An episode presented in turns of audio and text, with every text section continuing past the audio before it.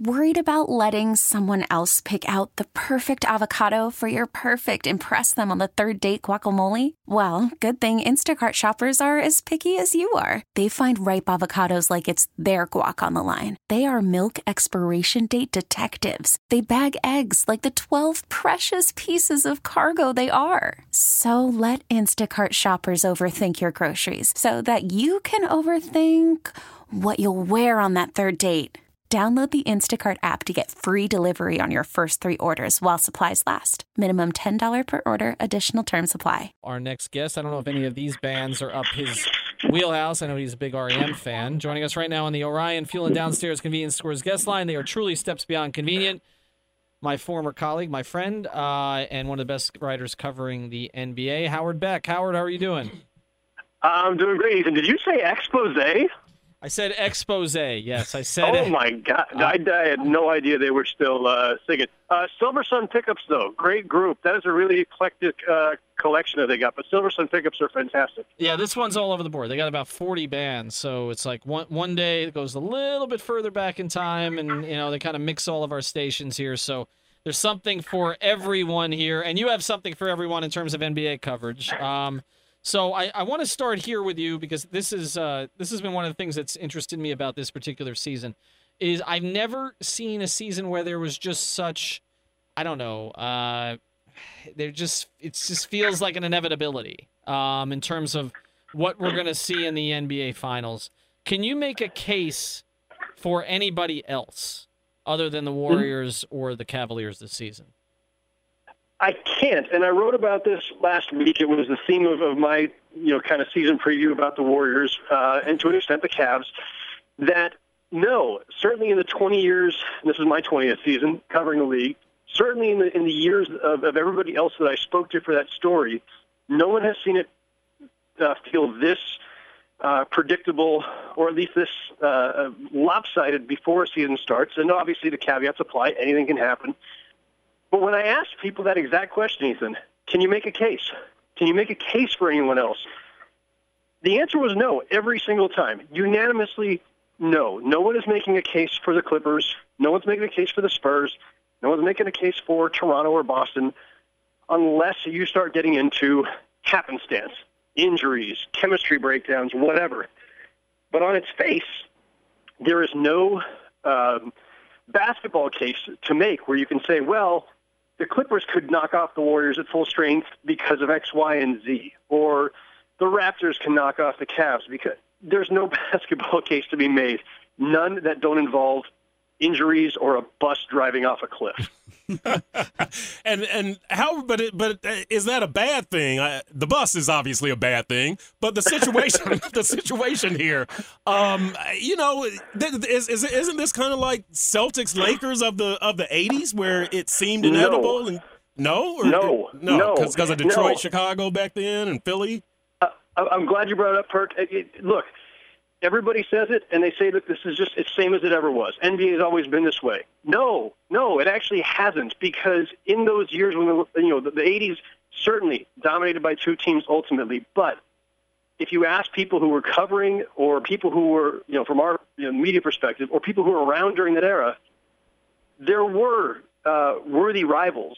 Um, especially for the Celtics and having to get through Philly or Milwaukee, there were there were always other teams where you thought, they could win. And even in this era, just a year ago, at this time, with the Warriors as the defending champions in, in October of 2015, we still were all talking about, you know what? The Clippers could win it. The Rockets mm-hmm. could win it Spurs. before their collapse. Mm-hmm. The Spurs could win it. There was the Thunder could win it. There was a five-team race just a year ago, and now it's one again, barring injury.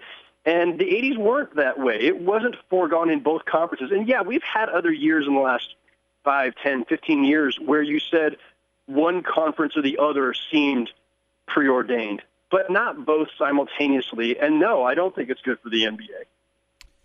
Howard, the Heat fans they don't they don't have any aspirations for being in that group you're mentioning there. But what do you see the Heat as this season? Justice Winslow improving.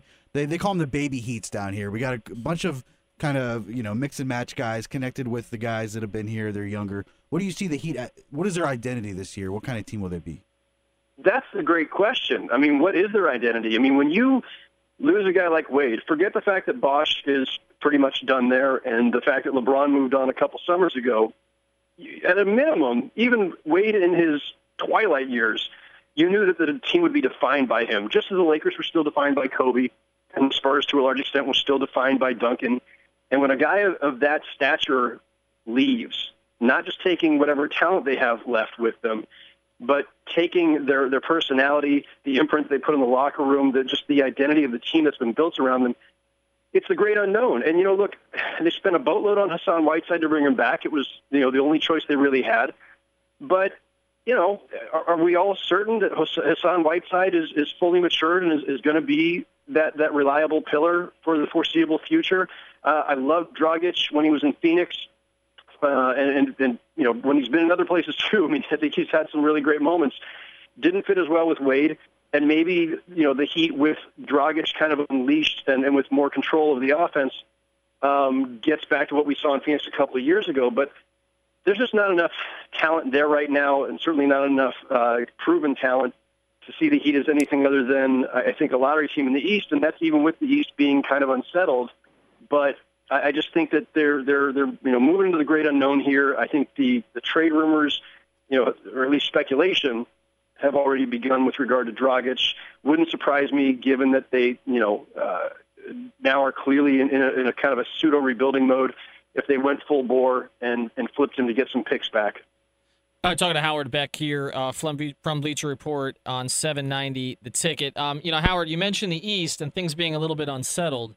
And, and that's and again, I look, I, I think there's some Kool Aid drinking going on here down in South Florida. Hi-C drinking, juicy juice drinking. I'm not sure what they're drinking, uh, but they're drinking something. They think that I'm crazy because I've had the Heat sort of in the mid 30s in terms of wins. Uh, even though I have seen promising things this preseason. But the thing is that when I look at the Eastern Conference, um, I really struggle to separate teams. Uh, you know, like even uh, like we're assuming Toronto and Boston, maybe Indiana might be the three next best teams in the Eastern Conference, right? But I look at Toronto and I say, okay, you know what their backcourt is. Uh, they have a hole at power forward, which now with the Sullinger thing that that crops up again. They didn't really improve anywhere else. They lost Biyombo, who was important to them during the playoffs. I look at Boston. I still think their overall talent level. I, Horford helps a lot, right? But I still think their overall talent level doesn't scream to me fifty something wins. Indiana's playing a different style. Detroit's going to be without Reggie Jackson at the beginning of the season. Like I, I don't I don't see a lot of teams that scare you. I mean, which of those teams, of any of those teams, can give Cleveland a fight in the East? Which is the one that you would pick? I would pick none for all the reasons you just laid out. Um, back to our original premise, this this season doesn't have much drama to it when it comes right down to it, unless the Cavs uh, have injuries or some old chemistry issues crop up. Um, yeah, it's exactly what you said, Ethan. I, look, Boston adding Horford is a great move. Anybody adding Horford, for the most part, is a great move. They still don't have that one guy who gets you over the top. That you know, they don't have a LeBron, they don't have a Durant or a Curry. They just it, it's it's not enough. They're still looking for that guy. Um, and Toronto, you know, to me, Toronto's still about does Valanciunas have another level to get to? Can he get there? Um, is he still you know de- developing? Because he he's really talented, and he's and he's play him against the Cavs, who don't really have a lot. I mean, you know, have and if you can play him against the Cavs, who don't really have a lot. I mean, you know, Mozgov left. Um, Tristan Thompson's kind of an undersized center for them now. They're they're they're kind of more playing a small ball style. Um, Valanciunas could be the, the advantage, and then DeMarre Carroll, who wasn't healthy most of last season, if he's healthy, he's the guy you want checking LeBron. So, I mean, there's my pseudo case for the Raptors is that maybe they can hit them where they're not as strong uh, at center, and they've got you know two All Stars in the backcourt, the Raptors, and they've got DeMarre Carroll who, when healthy, I'm not saying he can check LeBron, nobody can, but he's the right kind of player to put uh, in that position. But do I believe Toronto's going to knock off the Cavs in the playoffs? No. Howard, let's go uh, off the court a little bit to, to social issues. You know what's been going on in the NFL with the national anthem protest. The the NBA is pretty um, pretty active, whether it's Trayvon Martin or Ferguson, Missouri, or, or whatever. Do you anticipate um, widespread um, action in the league, whether it is a national anthem singer such as you had in Miami, or whether it is players And if stuff uh, happens widespread, do players step in? LeBron and Carmelo and Dwyane? Does Adam Silver step in? I'm not a slippery slope guy, but I'm I'm I'm wondering where you think this thing is going, if anywhere, in the NBA. I don't think it's going anywhere, Chris. I mean, you know, Jonathan Abrams and I co-bylined a story a couple days ago, or yesterday, I guess it was, um, about the fact that NBA players and the NBA as a league, and with the union uh, involved as well, they've all kind of come to the same conclusion, which is anthem protest is not where we want to go. Um, they're going to link arms. They're going to do other things to show that there's an awareness and a solidarity, um, and that these issues are present and important, but without actually protesting the anthem itself. And they're preferring to engage in, in off-court uh, actions that they consider to be more meaningful, such as getting together with uh, police and community groups and kids and opening up lines of dialogue uh, and, and the NBA has, has always been, I think, at the forefront on these things. I think NBA players have done a great job in leading on this. There's a new PSA that just came out today that you can see on YouTube, and it'll be on TV tonight with Chris, uh, with uh, Chris Paul, Dwyane Wade, and Carmelo all featured in it. Um, they're taking a different approach. I don't anticipate that anything's going to change at the last minute. We're going to all of a sudden see protests from NBA players, but you know, guys are individuals. If somebody wants to do something, uh, you know, there's always that chance. And if anthem singers want to take a knee, as as you guys saw, it could happen. But um, I don't think that that's going to define this season for the NBA. Howard, you mentioned maybe the Heat don't have enough talent. They'd be a lottery team this year. If it gets to that point later in the year, do you see them as a team that's shopping Goran Dragic?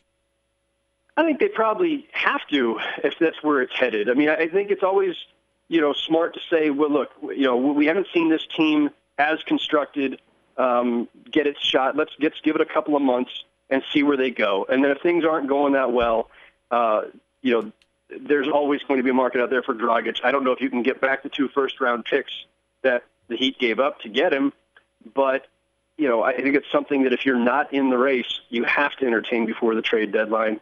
Uh, because this really is now about the youth. This, you know, their future lies with Winslow and, and Whiteside and, and you know Tyler Johnson and the rest of these guys. Um, so you you have to at some point make that call, and you know they they are conceding for the first time that you know look it's not this, you know this really is a rebuilding year. I think Riley has, has pretty much put that out there. So now it's a question of how far with the rebuilding do you go, or is there a middle way? You know, and some teams have done that. You know, the Milwaukee Bucks never really tore down uh, to go the lottery route, even though they ended up there by accident. Um, and the Pacers never tore down to go there. So there, there is this middle way that some teams will will uh, pursue, where you don't just rip it down to the studs and rely on draft picks, especially when you don't control your draft picks. Um, so we'll see. And then this is supposed to be a pretty strong draft. So you know, th- there's going to be a temptation for teams who are out of it in February to you know let go of the reins. Howard, we appreciate it. Who, who knew? Uh, it's been a while since I've seen you. That uh, since the last time I saw you, that the Cleveland Indians would be hosting a World Series, and the Cle- and and and the and the Cleveland uh, Cavaliers would be celebrating a championship. Well, and the Cleveland Browns would be winless. Uh, we kind of knew that would be the case, but uh, still amazing things have happened. Thank you, sir. We appreciate it. Always your time to you guys. Thanks. This episode is brought to you by Progressive Insurance. Whether you love true crime or comedy, celebrity interviews or news you call the shots on what's in your podcast queue. And guess what? Now you can call them on your auto insurance too with the Name Your Price tool from Progressive. It works just the way it sounds. You tell Progressive how much you want to pay for car insurance, and they'll show you coverage options that fit your budget. Get your quote today at progressive.com to join the over 28 million drivers who trust Progressive. Progressive Casualty Insurance Company and Affiliates. Price and coverage match limited by state law.